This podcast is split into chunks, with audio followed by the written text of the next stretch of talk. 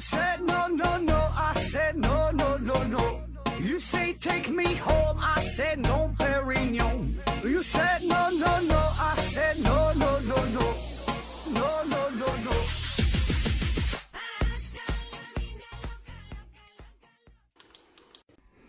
拼命探索，不计后果。欢迎您收听《思考盒子》，本节目由喜马拉雅平台独家播出。呃，今天呢，这是重录了一期节目啊，就是呃洗脑这期。前两天刚发布过了，听过的就别听了。为啥重录一下？因为我觉得之前录的那个音质特别特别的不好，呃，可能是我哪个地方没设置好，还是没调好啊。所以呢，今天有时间，我觉得重录一下吧。这个听过的呢，您就就就可以忽略了啊。如果没听的朋友呢，听这个新的这一期。呃，然后分成三个小段吧，因为这期节目也是比较长，大约能有一个半小时，所以呢，咱分成三部分啊，每一部分大约半个小时，也是方便大家伙收听。好了啊，下面正式开始啊，假装之前没录过一样。今天呢，咱聊一个好玩的话题，说说洗脑。我们可能觉得只有别人才会被洗脑，什么传销啊、邪教啊，哎，好像是那些智商比较低的、没啥科学水平的人儿。没啥科学精神的人儿啊，那像咱们这种经常听思考盒子的、听二零四九的，起码也是听科学声音的人儿。咱们这么出名，咱这个档次，对，怎么能被洗脑呢？你让我给主播打赏，那都不太可能啊！给给我洗脑门儿也没有。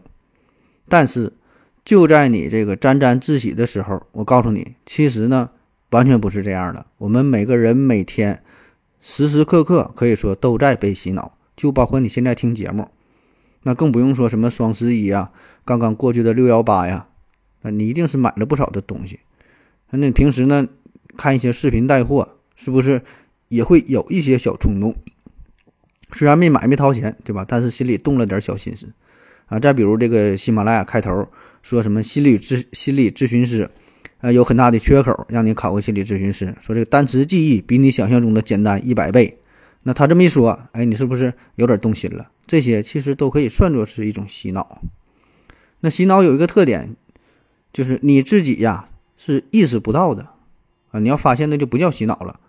那有人或是有意或是无意的啊，通过外部施压向你灌输某种特殊的思想，逐渐的让你降低了思维的能力、判断的能力。那么这些信息可能是给你洗脑的人他自己都不信，哎，但是呢你就信了，这才叫洗脑。那我曾经看过一个段子，说有一个新闻记者，呃，他经常会报道那些有关传销的事件，呃，就觉得这事儿有点不太、不太、不太可以理、不可理解啊，就感觉这么拙劣的骗局，这一眼就能看出来呀，哎，怎么就有人他就能信呢？这事儿到底有啥吸引力呢？他就想一探究竟，然后呢，就就就当卧底了嘛，进入到了传销组织当中，很快呢，他就被洗脑了。但是好在这个人吧，他很有很有才华，口才好。你想他当记者的，嘴皮子很溜。结果呢，他很快就发展了很多的下线，慢慢的你就走上了这个金字塔的塔尖上。所以这个故事就告诉我们，是金子到哪都会发光啊！所以你看咱们这个节目这个逻辑性上就非常非非常非常强啊。那好了，咱下面呢聊一聊这个洗脑的大致的过程，结合着一些心理学层面的东西啊。随便说说，随便聊一聊。呃，这期的知识点呢可能会比较密集，大伙儿呢也做好准备啊。那从大的方面来说，洗脑它是两方面。第一方面呢，先给你是挖掘痛点；第二第二方面呢，给你给你找到解药哈，给你解决这个痛点。那古语讲嘛，叫无欲则刚。所以如果一个人他是没有欲望的，他是无欲无求的，那么这个洗脑工作就是很难开展，很难进行下去，他找不到切入切入点呢。所以呢，要先挖掘痛点，制造痛点。这个痛点可能是本身存在的，那我们呢就给它进行刻意的放大啊，或者它本身没有痛点，没有痛点咋办？咱找一个痛点啊，叫制造痛点，对吧？制造焦虑，然后然后贩卖焦虑嘛，对吧？现在不都有这个词儿嘛？就比如说这个算命的也是跟你说，今年呢你有一个坎儿，坎儿啊过不去，那这不给你制造个痛点吗？你怎么办啊？我可以给你解决。哎，先给你找到这个这这个痛点之后，我我我再我再告诉你怎么解决的办法呢？给我二百块钱，这事儿我就给你破解了，对吧？你不焦虑吗？不学习不看书吗？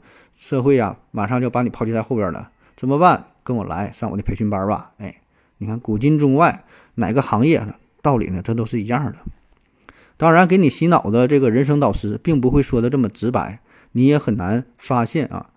比如说在职场上，老板经常会提到什么公司愿景啊、企业文化呀，他会把公司给你描绘的十分美好，给你画大饼。马上我们公司 B 轮、C 轮上市啊，去纳斯达克敲钟啊。而你的痛点呢，正是缺钱啊，所以呢，他会把公司描绘的美好和你这个缺钱这个事儿就联系在一起。公司美好不就意味着你能有钱嘛，对吧？这就是你的痛点，你想赚钱，你想一夜暴富，所以这一点很容易就被人拿捏到。那再比如全职太太，天天在家围着锅台转，围着孩子转，围着老公转啊，这是全职太太的三围啊，就完全找不到自我。那痛点就来了，她最需要的是啥？是钱吗？并不是，当然她也需要钱。更重要的呢，他是需要时间上的自由，精神上的自由。呃，想寻找到真正的自我，体现自我的价值。所以呢，这个是全职太太的痛点。再比如说，对于一些事业上小有成就的一些小老板儿、小经理呀，什么什么老总，那他有啥痛点呢？他也有追求，他需要一个更大的舞台，需要更多的掌声啊，更多的鲜花，更多的荣耀，想要想要表现自我。那再往高了说，这就是自我价值的体现。这马斯洛先生早就教导过咱们，说人的需求分为五个层次啊，从低到高是生理的需求、安全的需需求，呃，社交的需求、尊重与自我实现啊，五个等级。那我们每个人，不管你是谁啊，我们总会处在某个层次当中，对吧？你追求的东西虽然不一样，但基本就是就是这就是这五个方面啊。所以呢，你一定会有一个你最想要的、你最在意的。那么你的人生导师就会把握住这个痛点，由此下手。那咱说，为什么这个很多人相信宗教啊？为什么相信宗教？宗教的核心竞争力其实就是把这个马斯洛的这五个层次基本都给概括到了。祝你平安，祝你健康，对吧？祝你长寿啊，让你升官发财，让你找到归属感，让你被尊重，呃，让你超越自我，让你变得神圣，让你变得伟大。啊，这你看，这不就是逐渐的走到了马斯洛金字塔的塔尖的这个避雷针上边了吗？越走越高。所以呢，你你想要的一切，在宗教这里都能满足你。你你你总有一个点会 get 到你，对吧？不管你是乞丐，你是国王，对吧？所以这个就是宗教它伟大的地方，对吧？就问你服不服？那再者说了啊，不管你是谁，说到最后啊，你也逃避不了死亡。对吧？生活当中你总会有这种，呃，孤独的状态、无助的状态、虚无的状态。总之，就不管你是谁，一定会有这种负面的情绪的存在。所以嘛，这就产生了宗教嘛，对吧？它一定会满足你这些东西啊，解决你这些问题。所以这是一种必然。咱好比说，把一百个人、一千个人扔在一个孤岛上，这些人本来都是没有宗教信仰的，但是我想啊，不出几个月，保证。在这个岛上，这些人当中还会诞生出宗教，或者说是类似宗教的东西，起码说是一种心理上的安慰。这个道理它是一样的，对吧？就有些问题哲学家给不出你答案，但是宗教能；有一些问题科学家给不出你答案，但是宗教能。所有所有的问题，只要没有人回答，只要大伙儿都不会，其他学科都不行，那么宗教他就接盘，我来回答，对吧？别管对不对，起码我先给出你一个答案。那就像做这个高考考试的呃最后一道数学大题，虽然不会做，怎么办？对吧？一种做法呢是我先写个解，然后呢胡乱编一个答案；还有一种呢我不会，那我就空着啥也不写。虽然理性的层面我们也知道这二者几乎没有任何区别，对吧？你写个解，胡乱的瞎编一个答案，你不可能做对。但是感性的层面，你仍然会选择这种方式。编个答案，你也会往上编一下，人嘛，对吧？毕竟是感性的动物。那好了哈，找到痛点之后，下一步，人生导师就要给你提供解决方案了，叫你有病，哎，我有药啊。当然，这么好的解药，你也不能不能一个人吃啊，你得分享出去，对吧？你得跟哥来哈，拉点人头啊。那带着你的亲戚，带着你的朋友一起来发财吧。三 F 原则嘛，Family, Friend, For 啊，家庭。朋友傻子拉的人越多，你赚的就越多。那不出一年，轻轻松松让你实现财富自由，所以呢，他说这个话吧也对哈，并不是骗你啊，确实如此，拉的人越多，你赚的钱越多，对吧？所以你看这个隔壁那小汪干了两三年，现在已经是大中华区总裁了，跟人好好学学。那好了，下面呢咱具体说说洗脑的一些小的细节哈，小的细节。第一个大的方面是谈话技巧，洗脑啊，这个是基于心理学的一种一个一个一个知识，一个一个技巧啊。那么它呢是通过读心、催眠、控制等等各种手段来实现的。那会用到语言、文字、图像、声音、视频等等各种各样的方式。但是我觉得呢，这其中最核心的、最常用的、最管用的还是说啊，就是这个语言表达。那传销这帮人那个口才，那那真是太厉害了，太好了啊！我估计啊，如果他们在喜马上边当个主播，什么什么一刀叔叔、一种侃侃，什么资金、什么什么财产，根本都不好使。就你你真比不过人家啊！就人家那个那个。语言天赋啊，还是说的后再加上后天的练习呀，给你说的哈，你真爱听，真想听，真信，有很多的金句哈，想成功，嗯，这个先发疯，头脑简单往前冲，还有什么只要思想不滑坡，方法总比问题多，就他说那些话，分分钟就让你动心。那么说话这个事儿有很多技巧啊，比如说啊，说说说很说废话，说废话，说很对的废话，这个。是一个很常用的技巧。那前些年呢，心灵的鸡汤非常火，经常各种段子嘛，然后说的很感人的。现在呢，心灵鸡汤不火了哈，心灵鸡汤变成了心灵的鸡屎。那为啥现在我们讨厌心灵鸡汤？主要的原因就是这里边心灵鸡汤说的很多都是很对的废话，很对的废话。比如啊，如果你简单，这个世界就对你简单。呃，人生没有彩排，每一天都是现场直播。啊，人生如果走错了方向，停止就是进步。那这话说的对不对呢？你想一想，很对，确实很有道理。但是它是废话，它没有用啊。你你说完这玩意儿，然后能咋的？就像我告诉你啊，你得吃饭，你不吃饭你会饿死。说的对不对？当然很对。但是呢，没有人告诉你说的，我怎么赚钱，我怎么吃饭，我怎么做饭，我怎么把这个饭做的好吃，这些细节他他他不跟你说。但是呢。给你洗脑的人生导师就喜欢这种话，天天给你重复，你听了之后觉得哎有道理，啊根本无法反驳嘛，对吧？而且真的很励志，久而久之你就陷入了他的圈套。那他们的套路呢，还不是这么简单啊，往往呢还会把一些错误的观点融合在这些很对的废话当中啊，这个叫夹带私货。哎，就好比说，告诉你钱财乃身外之物，生不带来，死不带去，那么你把你的钱包里的钱呢给我吧。那他这句话前半句确实没毛病，对吧？你这个钱死了你也带不走，但是这跟后半句这事儿它没啥关系啊，不能因为说我死了我钱带不走，我现在我活着呢我就把钱给你，对吧？这这这这逻辑性这没有什么什么是因果关系啊。当然了，给你洗脑的人生导师那都是语言大师啊，他不会像我说的这么简单，我是只是举了这个例子啊。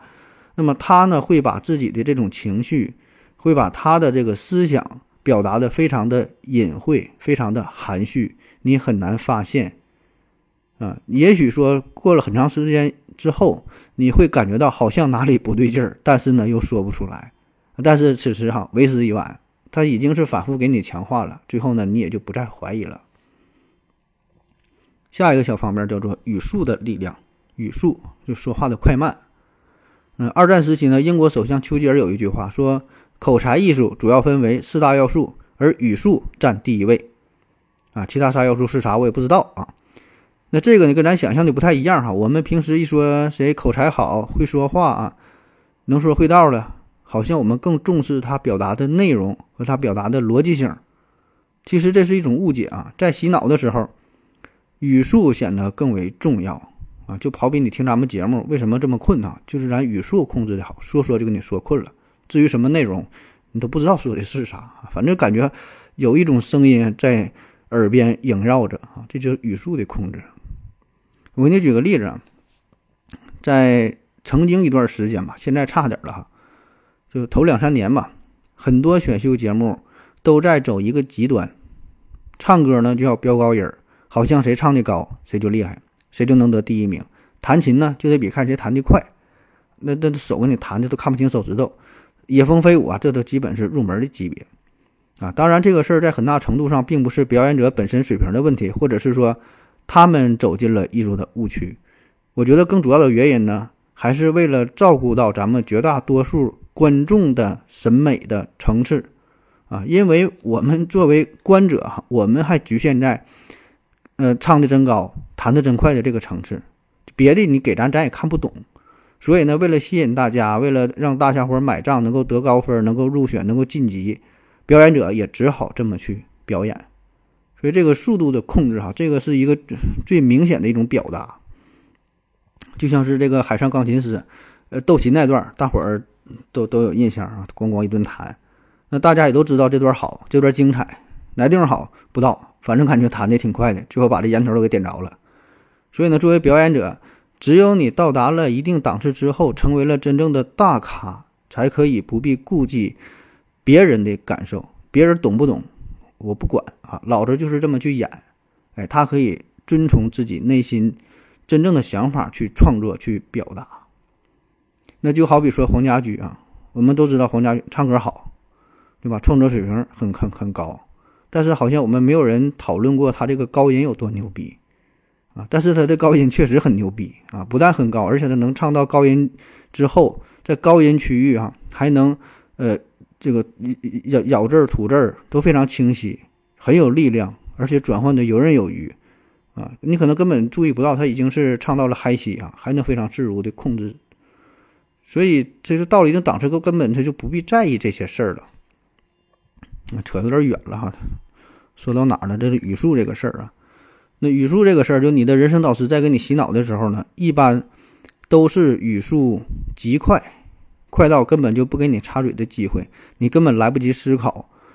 那么短时间内有这种大量大量的信息投射到你的面前，那么这个时候你也会有很大的压迫感，你就会觉得他说的很有道理，因为他说的很快嘛，就很连贯嘛，你就觉得就有道理，你就会无条件的去接受。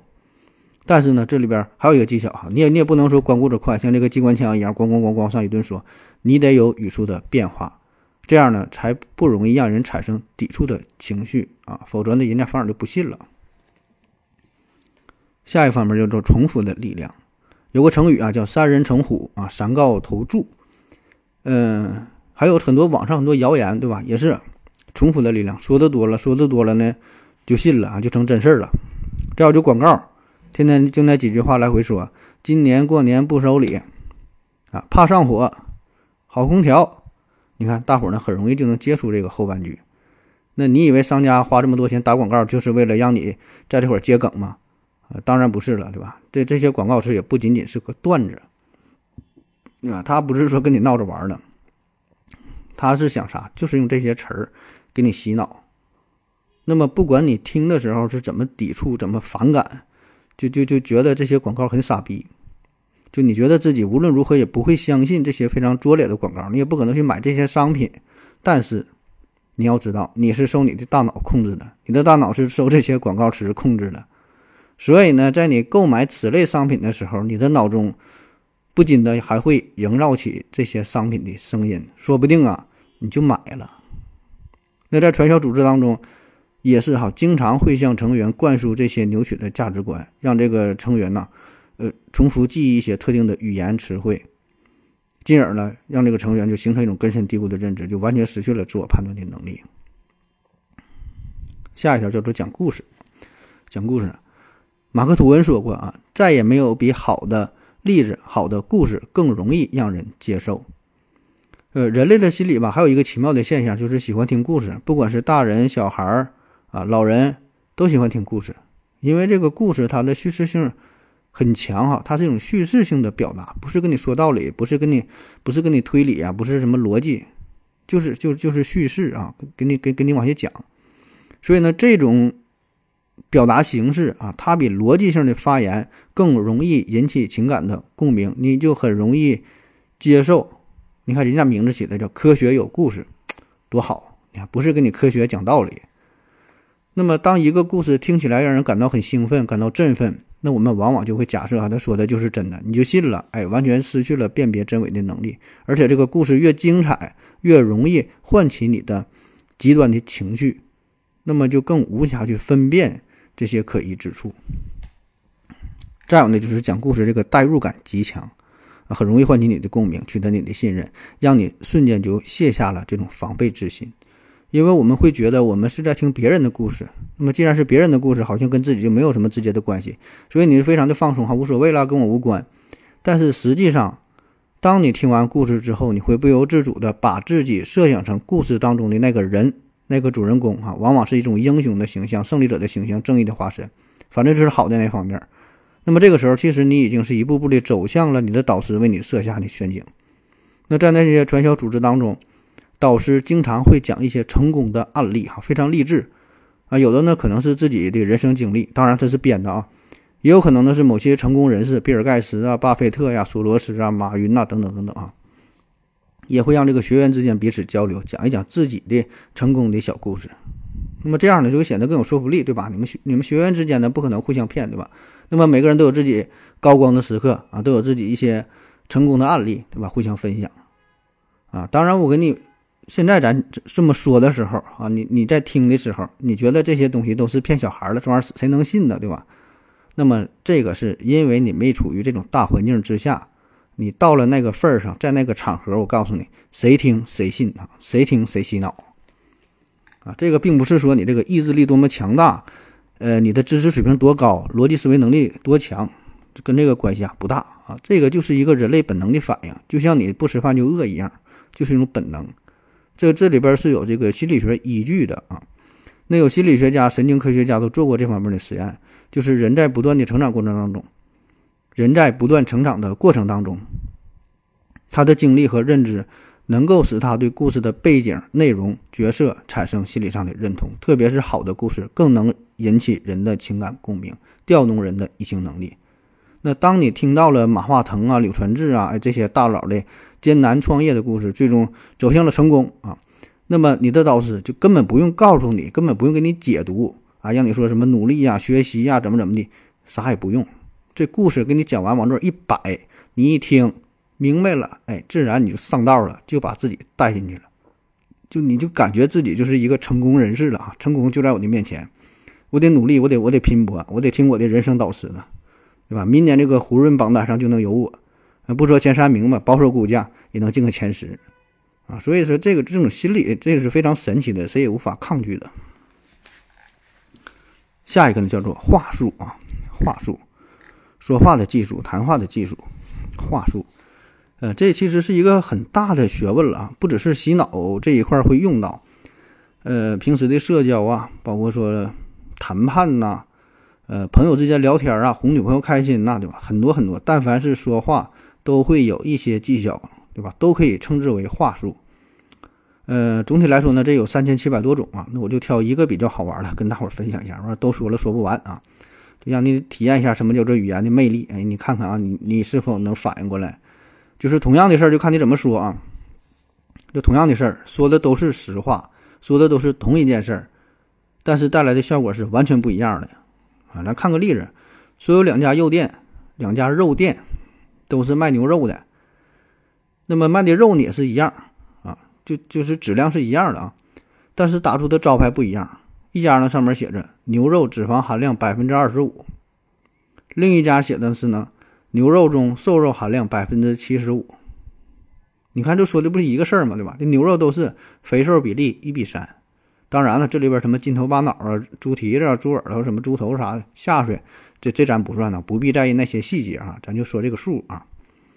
那结果呢，有百分之八十二的人选择了后者，也就是这个瘦肉含量百分之七十五这个招牌这家店，因为我们本能的会觉得这家的肉好像更健康，对吧？就瘦肉好像更多啊，是其实它是一样的。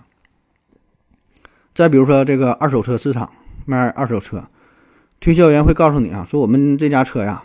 挺有保障，你别看是个二手车，这这质量呢还挺好，啊，有百分之八十的车第一年没有任何问题，随便开啥毛病没有，剩下呢也只是有一些小毛病啊，你不必在意。你这一听感觉哎挺好，好像挺靠谱。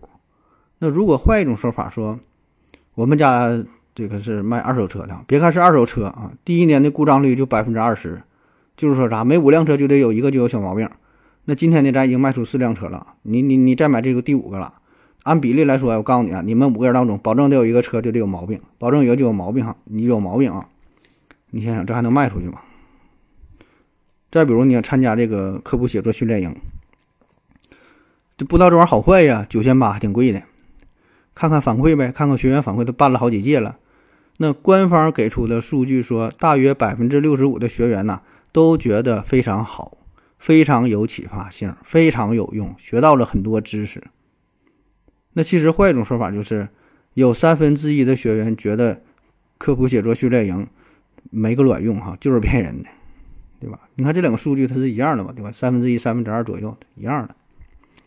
再比如有这个经典的广告词说：“钻石恒久远，一颗永流传。”啊，这个是钻石大王，嗯，戴维尔斯哈，他他说的一句非常经典的广告词，就是让这个碳元素变成了爱情的象征。描述的确实也是事实真相啊，因为这个钻石硬度非常高，非常稳定，看起来呢也比这个二 B 铅笔要高端的多。但是呢，还有一个事实，钻石恒久远，一颗就破产，对吧？这也是事实啊。但是人家就不说这个事儿了。还有这个商家总会整各种什么促销活动啊，卖卖手机原价六千块钱，你不买不起吗？没事儿啊，二十四期免息，两年不要钱哈。这个算下来勾着一天才不到十块钱儿一杯奶茶的事儿。那其实呢，我们都有想买这些电子产品的小冲动，对吧？都挺好奇，都想买，但是呢，考虑到经济的问题，可能就打消了这个积极性。但是让他这么一说，还每天不到十块钱，感觉很便宜，好像不要钱似的，你也就买了。可是呢，过了一阵，等你反应过来之后，仔细一算这个账，该花的钱一分也没少。所以你看，同样一个事儿，就看你如何去描述，如何说出这个侧重点，如怎么去说啊，能对自己更有利。这就叫话术，对吧？都是真实的描述，带来的体验是完全不一样的，甚至说是完全相反的，啊，这个就是我们大脑存在着 bug 啊，所以正因为我们大脑存在这个 bug，就可以被人利用，啊，你就会被别人洗脑。下一个叫做偷换概念啊，偷换概念，这也是洗脑最常用的方法之一了。比如说哈，会把这个受虐当成上进，两个事儿哈，这个概念给你偷换。就我们经常会听长辈教导我们，年轻人多努力，多吃点苦，多受点折磨。哎，这都是长知识、学本领的时候。小小年纪不要追求安逸啊。然后我们就稀里糊涂的就打小就就受这种教育嘛，觉得哎呀，好像说的挺有道理的。我们努力拼搏，然后毕业之后了去大城市打拼啊，为了自己所谓的人生、所谓的理想、所谓的目标啊，什么什么奋斗啊，好像说不加班就不努力，好像。不想留在北上广深，不在这买个房子就就没有追求似的，就非得在一线城市九九六啊，非得上下班挤地铁挤个三四个小时，这才叫年轻人，才叫有有梦想。但是你静下心来想一想，你这个不就是被洗脑了吗？对吧？这是你内心的想法吗？这是你的追求吗？你到底在追求啥？咱回到自己十八线的小县城，拿着一个月三千五的工资，按时上班下班，周末双休，钓钓鱼，烤点串儿。健健身，陪陪大妈，陪陪陪爸妈去看看看看个电影啥的，对吧？孩子这爱爱学啥学啥呗，还补什么课啊，对吧？最后的高中毕业，念个技校啥的，这不也挺好吗？对吧？这怎么就颓废了？这怎么就堕落了？对吧？哪有说什么成功不成功？这这这成功这是谁说的？谁定义的？那现在这种所谓的成功，这不就是全社会共同编织的一个谎言吗？大伙集体被洗脑了，啊！当然，这里边我不是说倡导大伙躺平啊，这个不是说让大家咱都放弃理想，呃，放弃追求，他天天过得跟山河大神似的，也不是哈，完全不是这样。我只是想说，我们更应该做的是静下心来，冷静冷静哈，冷静冷静，想一想自己。到底想要什么？想成为什么样的人？哎，规划一下你的人生，你的一生你想要怎么度过？想要以一种什么方式来度过？啊，合理的安排一下，而不是说被社会绑架，被我们这个舆论呐，被媒体呀，被周围的人洗脑了。不管是之前说的内卷，还现在说的什么平躺，不重要哈，我们也不必评判它的好坏对错，不重要。重点是啥？是我们自己，是我们自己内心的感受。你大家卷，你也跟着卷；大家躺，你也跟着躺。这里边保证有问题，对吧？你总是跟着人家，那你自己在哪儿呢？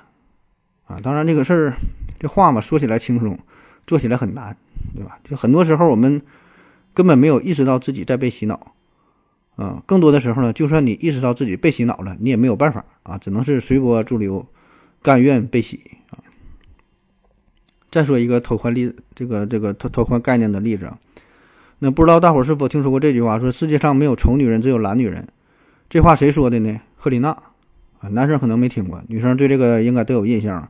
呃，有一个化妆品化妆品的品牌嘛，赫丽娜，呃，logo 就是 H R 哈，H R 连着写的这个字母。这是欧莱雅旗下的一个高端品牌。那么他说这句话就是为了卖化妆品嘛？但是他这句话真是太狠了，可以说是洗脑于无形之中。